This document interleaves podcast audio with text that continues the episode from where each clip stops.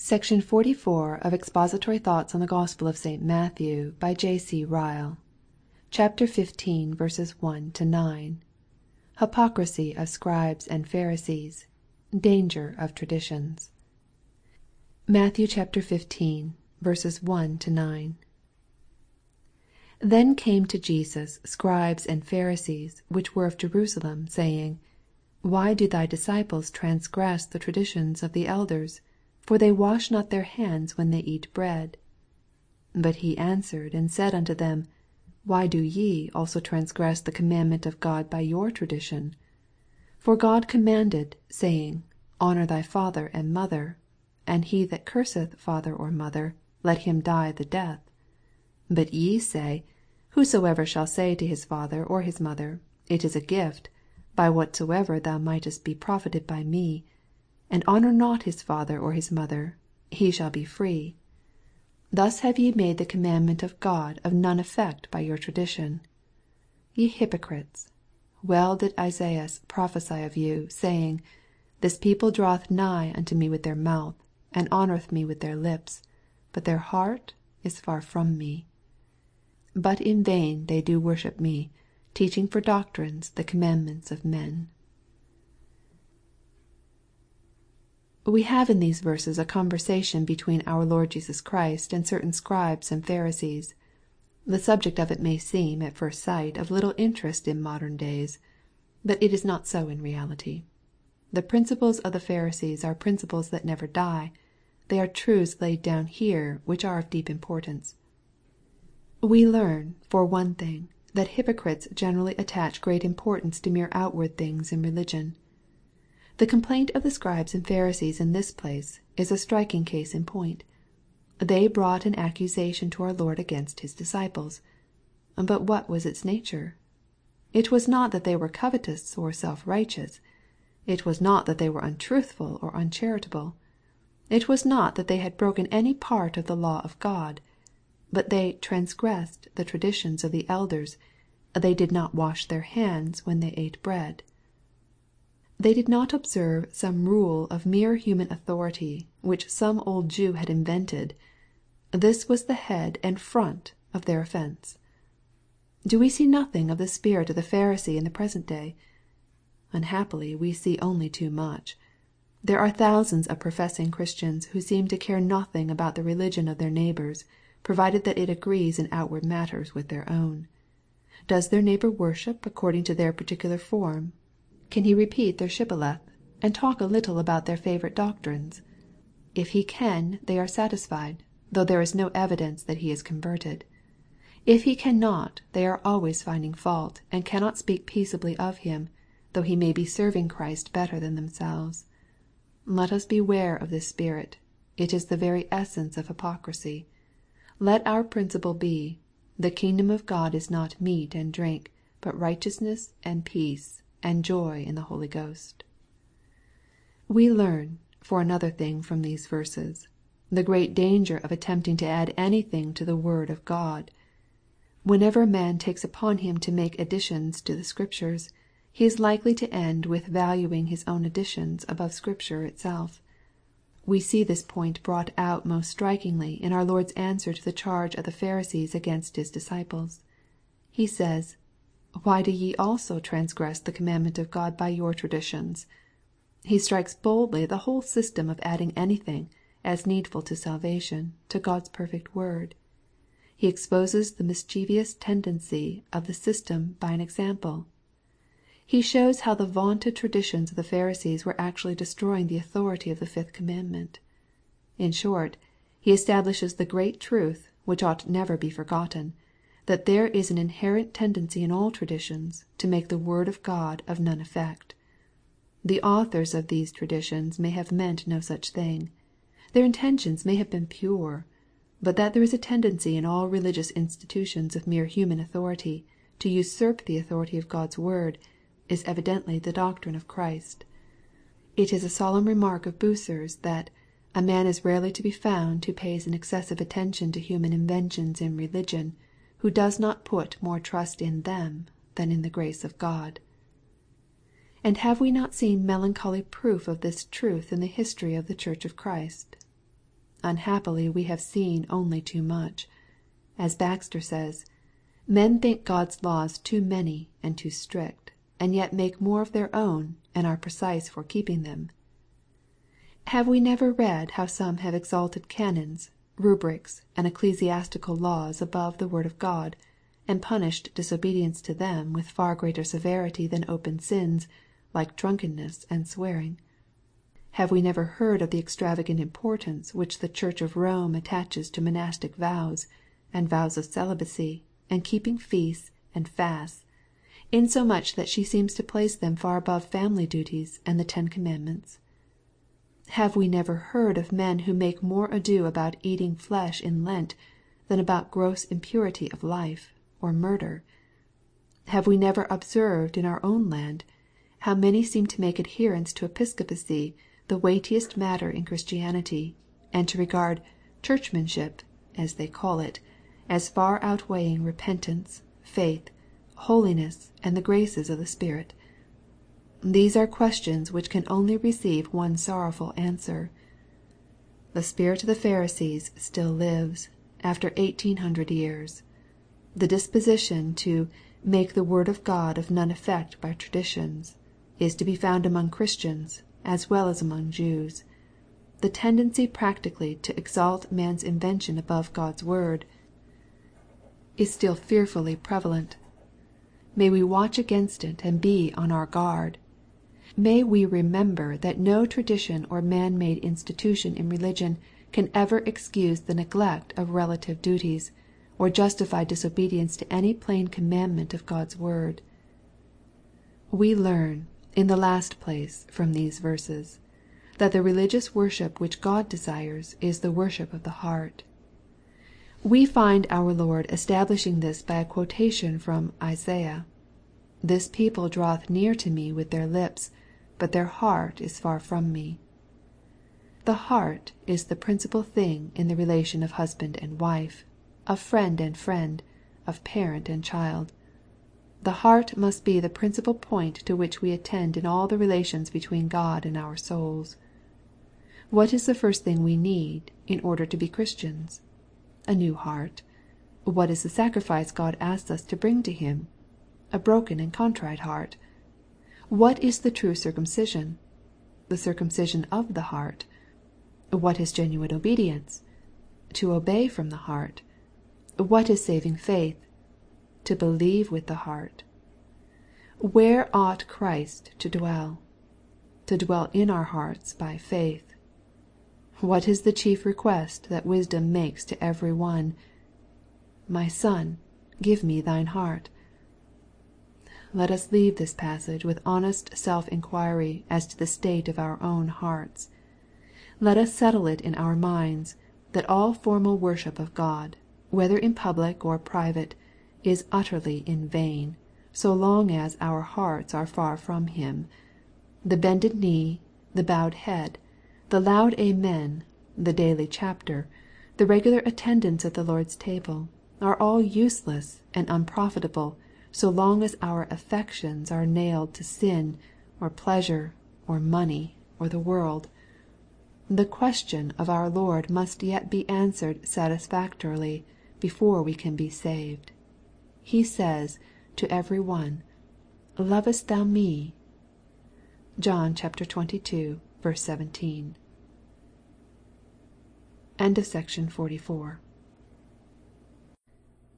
SECTION XLV. Of Expository Thoughts on the Gospel of St. Matthew, by J. C. Ryle. CHAPTER XV. 10 — 20. False Teachers. The Heart the Source of Sin. Matthew xv. 10 — 20. And he called the multitude, and said unto them, Hear, and understand. Not that which goeth into the mouth defileth a man; but that which cometh out of the mouth, this defileth a man. 2 Then came his disciples, and said unto him, Knowest thou that the Pharisees were offended after they heard this saying? 3 But he answered and said, Every plant which my heavenly Father hath not planted shall be rooted up. 4 Let them alone: they be blind leaders of the blind. And if the blind lead the blind, both shall fall into the ditch. Then answered Peter, and said unto him, Declare unto us this parable. And Jesus said, Are ye also yet without understanding? Do ye not yet understand, that whatsoever entereth in at the mouth goeth into the belly, and is cast out into the draught? 18 But those things which proceed out of the mouth come forth from the heart, and they defile the man. 19 For out of the heart proceed evil thoughts, murders, adulteries, fornications, thefts, false witness, blasphemies: these are the things which defile a man: but to eat with unwashen hands defileth not a man. There are two striking sayings of the Lord Jesus in this passage. One respects false doctrine. The other respects the human heart. Both of them deserve the closest attention. Respecting false doctrine, our Lord declares that it is a duty to oppose it, that its final destruction is sure, and that its teachers ought to be forsaken.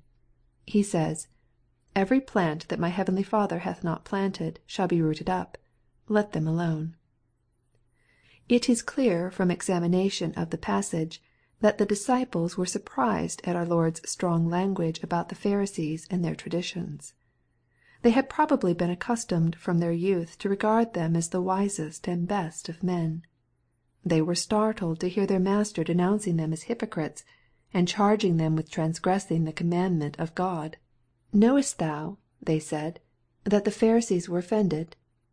To this question we are indebted for our Lord's explanatory declaration a declaration which perhaps has never received the notice it deserves. The plain meaning of our Lord's words is, that false doctrine like that of the Pharisees was a plant to which no mercy should be shown. It was a plant which His heavenly Father had not planted, and a plant which it was a duty to root up, whatever offence it might cause. It was no charity to spare it, because it was injurious to the souls of men. It mattered nothing that those who planted it were high in office, or learned. If it contradicted the word of God, it ought to be opposed, refuted, and rejected. His disciples must therefore understand that it was right to resist all teaching that was unscriptural, and to " let alone" and forsake all instructors who persisted in it. Sooner or later they would find that all false doctrine will be completely overthrown, and put to shame, and nothing shall stand but that which is built on the word of God. There are lessons of deep wisdom in this saying of our Lord, which serve to throw light on the duty of many a professing Christian. Let us scan them well, and see what they are. It was practical obedience to this saying, which produced the blessed Protestant Reformation. Its lessons deserve close attention. Do we not see here the duty of boldness in resisting false teaching? Beyond doubt we do. No fear of giving offence, no dread of ecclesiastical censure, should make us hold our peace, when God's truth is in peril. If we are true followers of our Lord, we ought to be outspeaking, unflinching witnesses against error. Truth, said Musculus, must not be suppressed because men are wicked and blind. Do we not see again the duty of forsaking false teachers, if they will not give up their delusions? Beyond doubt we do. No false delicacy, no mock humility, should make us shrink from leaving the ministrations of any minister who contradicts God's word. It is at our peril if we submit to unscriptural teaching. Our blood will be on our own heads. To use the words of Whitby, " It can never be right to follow the blind into the ditch." Do we not see, in the last place, the duty of patience, when we see false teaching abound? Beyond doubt we do. We may take comfort in the thought that it will not stand long. God Himself will defend the cause of His own truth.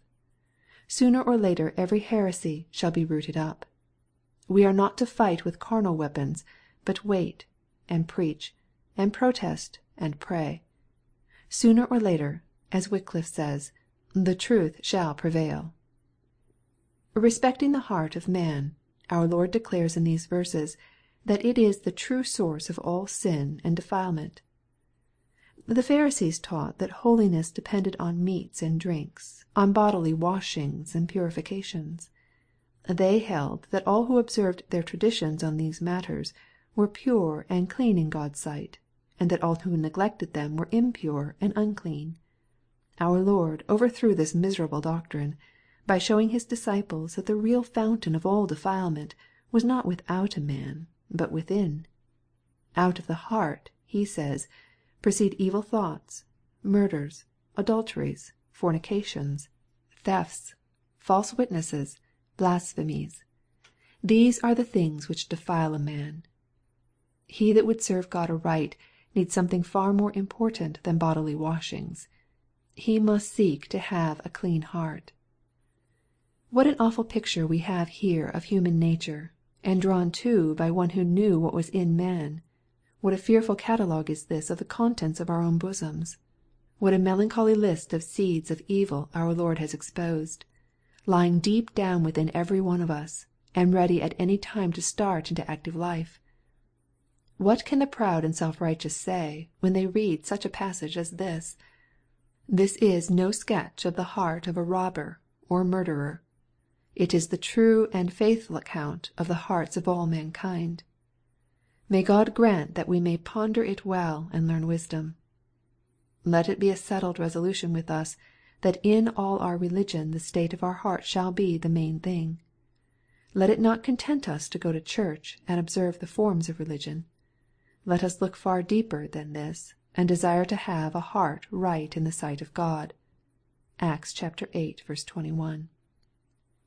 The right heart is a heart sprinkled with the blood of Christ, and renewed by the Holy Ghost, and purified by faith. Never let it rest till we find within the witness of the Spirit, that God has created in us a clean heart, and made all things new. (Psalm li. 10; 2 Cor. v. 17.) Finally, let it be a settled resolution with us to keep our hearts with all diligence, all the days of our lives. (Prov. iv. 23.) Even after renewal they are weak. Even after putting on the new man they are deceitful. Let us never forget that our chief danger is from within. The world and the devil combined cannot do us so much harm as our own hearts will, if we do not watch and pray. Happy is he who remembers daily the words of Solomon, " He that trusteth in his own heart is a fool." (Prov. xxviii. 26.) SECTION XLVI. OF EXPOSITORY THOUGHTS ON THE GOSPEL OF ST. MATTHEW. BY J. C. RYLE. CHAPTER XV. 21 28. The Canaanitish Mother. Matt. xv. 21 28. 1 Then Jesus went thence, and departed into the coasts of Tyre and Sidon. 2 And, behold, a woman of Canaan came out of the same coasts, and cried unto him, saying, Have mercy on me, O Lord, thou Son of David: my daughter is grievously vexed with a devil. 3 But he answered her not a word. And his disciples came and besought him, saying, Send her away for she crieth after us. 4 But he answered and said, I am not sent, but unto the lost sheep of the house of Israel. 5 Then came she and worshipped him, saying, Lord, help me. But he answered and said, It is not meant to take the children's bread, and cast it to dogs. 6 And she said, Truth, Lord: yet the dogs eat of the crumbs which fall from their master's table. 7 Then Jesus answered and said unto her, O woman, great is thy faith: be it unto thee even as thou wilt. And her daughter was made whole from that very hour. Another of our Lord's miracles is recorded in these verses. The circumstances which attend it are peculiarly full of interest. Let us take them up in order, and see what they are. Every word in these narratives is rich in instruction. We see, in the first place, that true faith may sometimes be found where it might have been least expected. A Canaanitish woman cries to our Lord for help on behalf of her daughter. " Have mercy on me," she says, " O Lord, thou Son of David." Such a prayer would have showed great faith, had she lived in Bethany or Jerusalem. But when we find that she came from " the coasts of Tyre and Sidon," such a prayer may well fill us with surprise. It ought to teach us that it is grace, not place, which makes people believers. We may live in a prophet's family, like Gehazi, the servant of Elisha, and yet continue impenitent, unbelieving, and fond of the world. We may dwell in the midst of superstition and dark idolatry, like the little maid in Naaman's house, and yet be faithful witnesses for God and His Christ. Let us not despair of any one's soul, merely because his lot is cast in an unfavorable position. It is possible to dwell in the coasts of Tyre and Sidon, and yet sit down in the kingdom of God. We see, in the second place, that affliction sometimes proves a blessing to a person's soul. This Canaanitish mother no doubt had been sorely tried. She had seen her darling child vexed with the devil, and had been unable to relieve her. But yet that trouble brought her to Christ and taught her to pray. Without it she might have lived and died in careless ignorance, and never seen Jesus at all. Surely it was good for her that she was afflicted. (Psalm cxix. 71.) Let us mark this well. There is nothing which shows our ignorance so much as our impatience under trouble. We forget that every cross is a message from God, and intended to do us good in the end. Trials are intended to make us think, to wean us from the world, to send us to the Bible, to drive us to our knees. Health is a good thing, but sickness is far better, if it leads us to God. Prosperity is a great mercy, but adversity is a greater one, if it brings us to Christ. Anything, anything is better than living in carelessness and dying in sin. Better a thousand times to be afflicted, like the Canaanitish mother, and like her to flee to Christ, than to live at ease like the rich fool, and die at last without Christ and without hope. (Luke xii. 20.) We see, in the third place, that Christ's people are often less gracious and compassionate than Christ Himself. The woman about whom we are reading found small favor with our Lord's disciples. Perhaps they regarded an inhabitant of the coasts of Tyre and Sidon as unworthy of their Master's help. At any rate, they said, Send her away." There is only too much of this spirit among many who profess and call themselves believers. They are apt to discourage inquirers after Christ, instead of helping them forward. They are too ready to doubt the reality of a beginner's grace, because it is small, and to treat him as Saul was treated, when he first came to Jerusalem after his conversion. They believed not that he was a disciple. (Acts ix. 26.) Let us beware of giving way to this spirit. Let us seek to have more of the mind that was in Christ. Like Him let us be gentle, and kind, and encouraging in all our treatment of those who are seeking to be saved. Above all, let us tell men continually that they must not judge of Christ by Christians. Let us assure them that there is far more in that gracious Master than there is in the best of His servants. Peter, and James, and John may say to the afflicted soul, Send her away. But such a word never came from the lips of Christ. He may sometimes keep us long waiting, as He did this woman, but He will never send us empty away. We see, in the last place, what encouragement there is to persevere in prayer both for ourselves and others. It is hard to conceive a more striking illustration of this truth than we have in this passage. The prayer of this afflicted mother at first seemed entirely unnoticed. Jesus " answered her not a word." Yet she prayed on. The saying which by and by fell from our Lord's lips sounded discouraging. I am not sent but unto the lost sheep of the house of Israel." Yet she prayed on, Lord, help me." The second saying of our Lord was even less encouraging than the first. It is not meet to take the children's bread and cast it to the dogs." Yet " hope deferred did not make her heart sick." (Prov. xiii. 12.)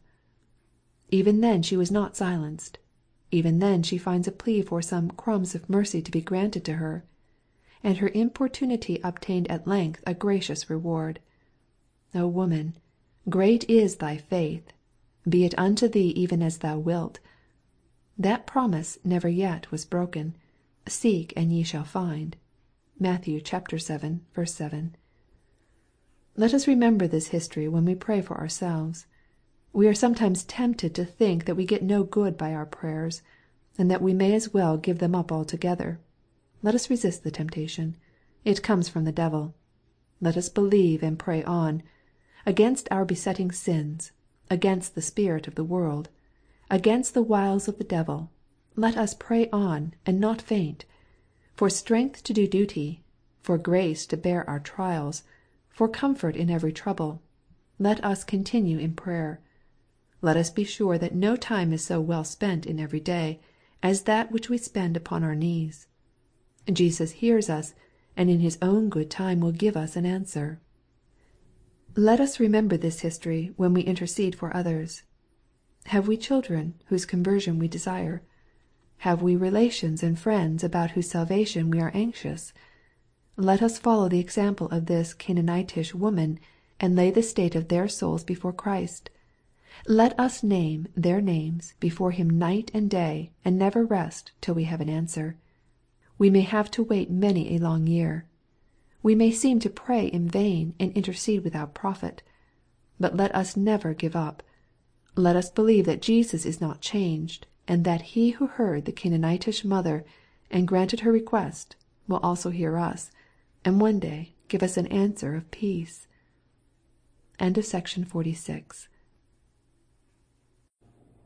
Section 47 of Expository Thoughts on the Gospel of St. Matthew by J. C. Ryle. Chapter 15, verses 29 to 39. Christ's miracles of healing. Matthew chapter 15, verses 29 to 39. And Jesus departed from thence, and came nigh unto the sea of Galilee, and went up into a mountain, and sat down there. And great multitudes came unto him having with them those that were lame, blind, dumb, maimed, and many others, and cast them down at Jesus' feet, and he healed them. Insomuch that the multitude wondered, when they saw the dumb to speak, the maimed to be whole, the lame to walk, and the blind to see: and they glorified the God of Israel. Then Jesus called his disciples unto him, and said, I have compassion on the multitudes, because they continue with me now three days, and have nothing to eat: and I will not send them away fasting, lest they faint in the way. 6 And his disciples say unto him, Whence should we have so much in the wilderness, as to fill so great a multitude? 7 And Jesus saith unto them, How many loaves have ye? And they said, Seven, and a few little fishes. 8 And he commanded the multitude to sit down on the ground. And he took the seven loaves and the fishes, and gave thanks, and brake them, and gave them to his disciples, and the disciples to the multitude. 9 And they did all eat, and were filled: and they took up of the broken meat that was left seven baskets full.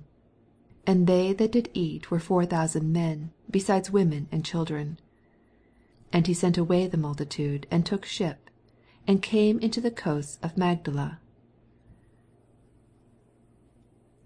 The beginning of this passage contains three points which deserve our special attention. For the present, let us dwell exclusively on them. In the first place, let us remark how much more pains people take about the relief of their bodily diseases than about their souls. We read that " great multitudes came to Jesus, having with them those that were lame, blind, dumb, maimed, and many others."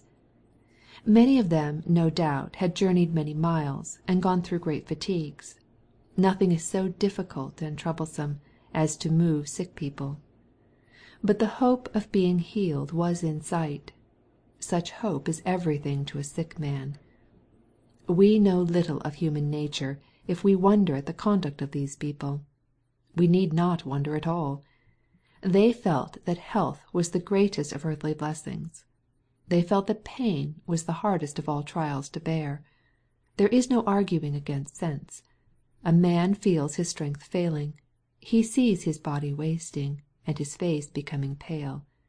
He is sensible that his appetite is leaving him. He knows, in short, that he is ill, and he needs a physician. Show him a physician within reach, who is said never to fail in working cures, and he will go to him without delay. Let us however not forget that our souls are far more diseased than our bodies, and learn a lesson from the conduct of these people. Our souls are afflicted with a malady far more deep seated, far more complicated, far more hard to cure than any ailment the flesh is heir to. They are in fact plague stricken by sin. They must be healed, and healed effectually, or perish everlastingly.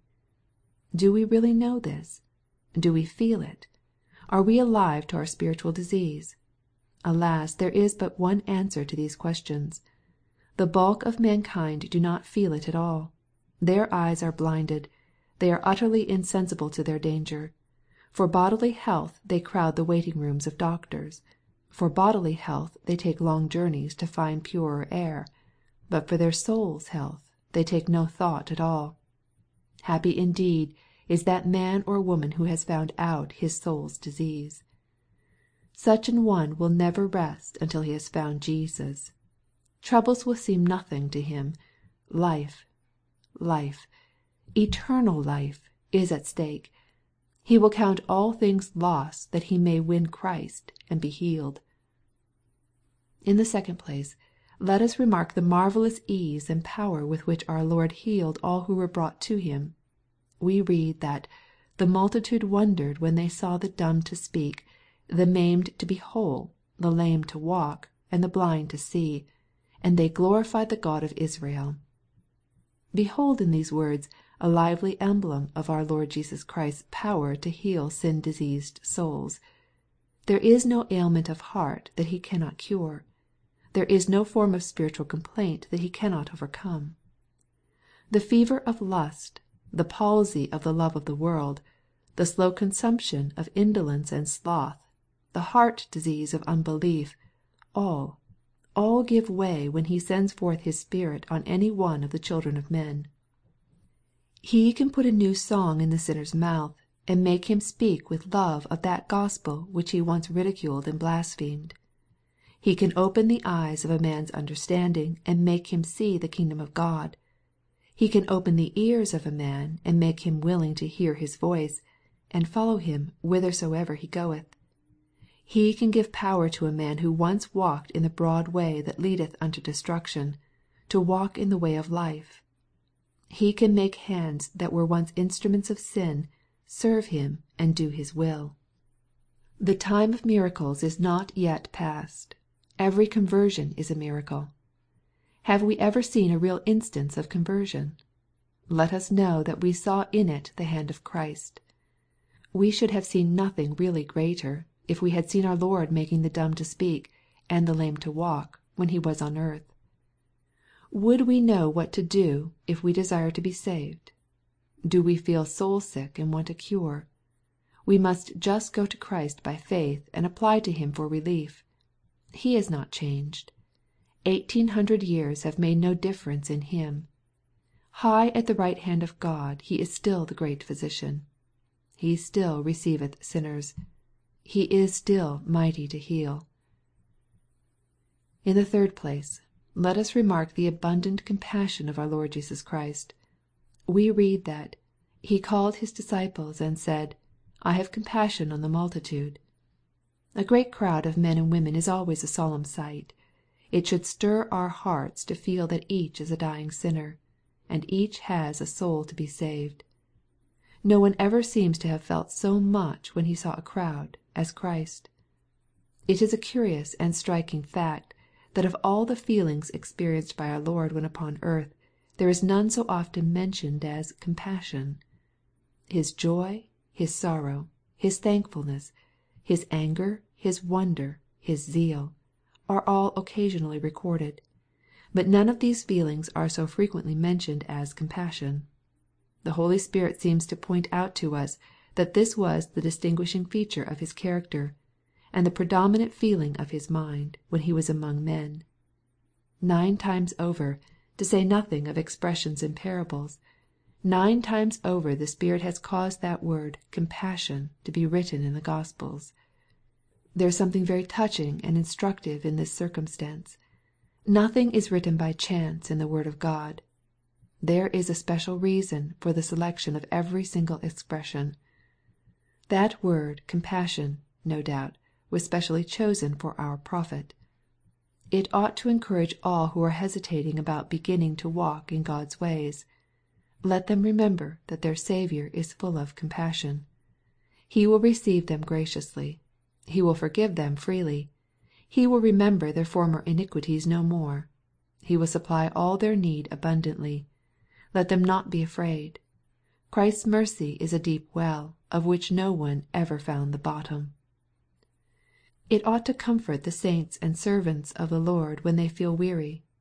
Let them call to mind that Jesus is full of compassion. He knows what a world it is in which they live. He knows the body of a man and all its frailties. He knows the devices of their enemy, the devil. And the Lord pities His people. Let them not be cast down.